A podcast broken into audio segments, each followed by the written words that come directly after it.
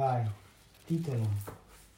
Ah, allora, titolo, sono due mm, opere di Mazzini raccolte in un libro. Una è dei doveri dell'uomo e l'altra è fede e avvenire. Ma è lunghissima l'introduzione. Vabbè, leggi il pensiero che volevi leggere come qualcuno. Eh, ma era solo il finale, ma... Vai. Vediamo da qui.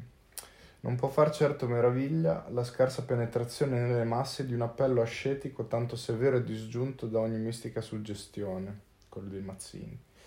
Forse era antinomico presentare in termini di moralità laica una concezione che postula la fede. Ben altra era la forza delle religioni rivelate, con la sicurezza dei dogmi, col mistero cattivante della liturgia, con il fascino supremo della carità e del perdono, e ben altra era la presa propagandistica delle dottrine che propugnavano la necessità di arrivare alla giustizia non per la via lunga dell'adempimento comune dei doveri, ma per la scorciatoia dei conquistati diritti. Scriveva al Mazzini in fede a venire, e da ciò traiamo conferma autentica di un'interpretazione religiosa dell'opera sua.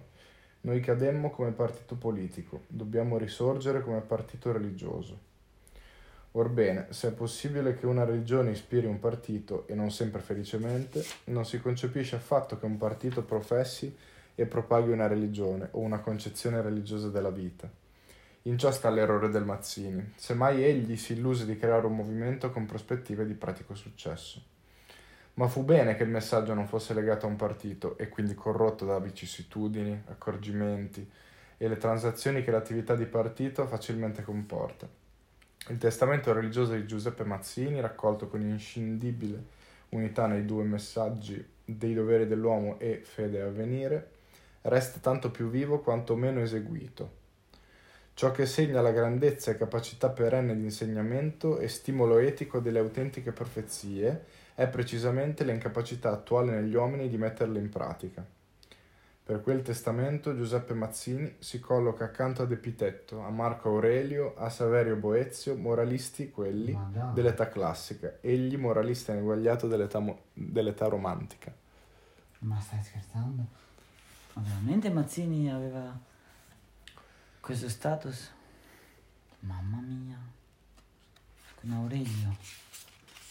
Considerato dalla criti- critica anglosassone come queste qua come le più grandi opere spirituali dell'Ottocento. Sì, un Mamma po' di ispirazione scettica. di- Però, però Sembra molto interessante. sembra, esatto, sembra un lavoro tipo un'opera di, valo- di- di- peso, di- con tanta massa, con la sua gravità. Esatto.